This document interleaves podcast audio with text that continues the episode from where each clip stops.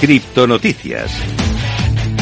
Empezamos a repasar toda la actualidad del mundo cripto. Empezamos hablando de un congresista estadounidense que dice que Bitcoin no tiene valor social y que solo es adecuado para la evasión de impuestos. Ojo, estas declaraciones son del congresista de los Estados Unidos de California, Brad Sherman, que ha criticado una vez más a Bitcoin afirmando que la criptomoneda insignia no tiene ningún valor social. Además, hablando durante una entrevista con la CNBC, Sherman descartó el potencial de Bitcoin de convertirse en una moneda futura, afirmando que solo tiene una ventaja sobre el dólar porque puede ayudar a delitos como la evasión de impuestos. Además, también sugirió que Bitcoin no tiene ningún respaldo para ayudar a mejorar a la economía. Esto es todo lo contrario de lo que piensa la siguiente empresa. En este caso te estoy hablando de MicroStrategy, que va a comprar más Bitcoin después de los ingresos de una venta de acciones de 500 millones de dólares. Como te digo, MicroStrategy, la mayor compañía holding de Bitcoin que cotiza en bolsa en el mundo, planea duplicar sus compras de Bitcoin utilizando los ingresos de una venta de 500 millones de dólares de sus acciones. Según una presentación que tuvo lugar el viernes ante la Comisión de Bolsa y Valores de Estados Unidos, MicroStrategy contrató a dos firmas de inversión globales, Betig y Cowen, como agentes para ayudarle a vender sus acciones de la compañía por un precio agregado de hasta 500 millones de dólares.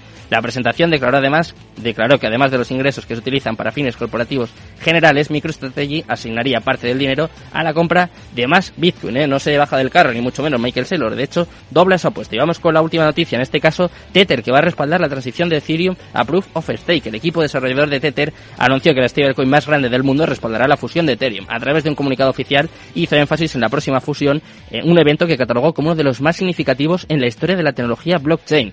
En este sentido, los desarrolladores de la stablecoin más grande por market cap enfatizan que este proceso no debería caracterizarse por confusión y daño dentro del ecosistema. Ya son las noticias más importantes a nivel global, pero tenemos una